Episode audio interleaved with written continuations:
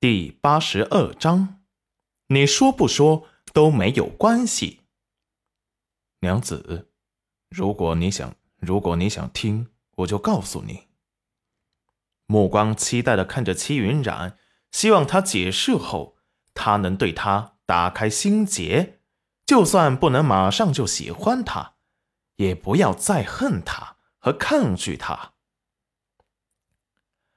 看出他眼中的认真和期待，戚云染突然就觉得不想听了。就算他解释了，又能怎么样？原主已经死了，不可能再回来了。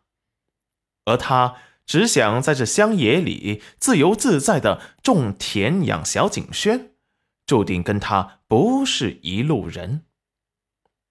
一国丞相。不管回来是为了什么，最后都是要回去的。他不会跟他去京城，那里不适合他。他以前跟师傅住在山上，很少接触到外人，只有每次去买东西才下山。师傅以前常说，就他这简单的脑子，要是步入社会。肯定会被啃得连骨头都不剩，时常劝他多下山去见识见识，可是他却像是习惯了安静的生活，并不愿意下山。他是被师傅捡到的，他原来的家庭，父亲和母亲老是吵架，父亲还一度怀疑母亲有外遇，认为她不是他的女儿。经常摆着人脸给他，更喜欢他的姐姐，因为跟他长得像。最后两人吵够了，虽然没有离婚，却也形同陌路。姐姐有父亲疼着，他却从来没有感受过父爱和母爱是什么样的。母亲把对父亲的怨气撒在他身上，经常打骂他。他对父母的感情在一次次失望中逐渐变得冷薄，直到有一次，他再也找不到父亲和母亲了，最后饿了三天，蹲在天桥底下，以为自己快要死了，才遇到师傅，一个有爱心又毒舌的老头，穿得很朴素，但是他却认为。他是来拯救他的神仙，那年他也不过七岁。想起往事，他都忍不住泪目。从此，他就知道，比起靠别人，他更喜欢靠自己。裴元君见戚云染良久的沉默，眼神从惋惜到失落、悲伤，最后归于平静。他却觉得他历尽了世间一切沧桑一般，他那孤寂的眼神令人心疼啊！他眼神里带着伤痕和勇敢，像是个有很多故事的姑娘。齐云染心情平静下来，你说不说都没关系，反正与我也没有多大的关系。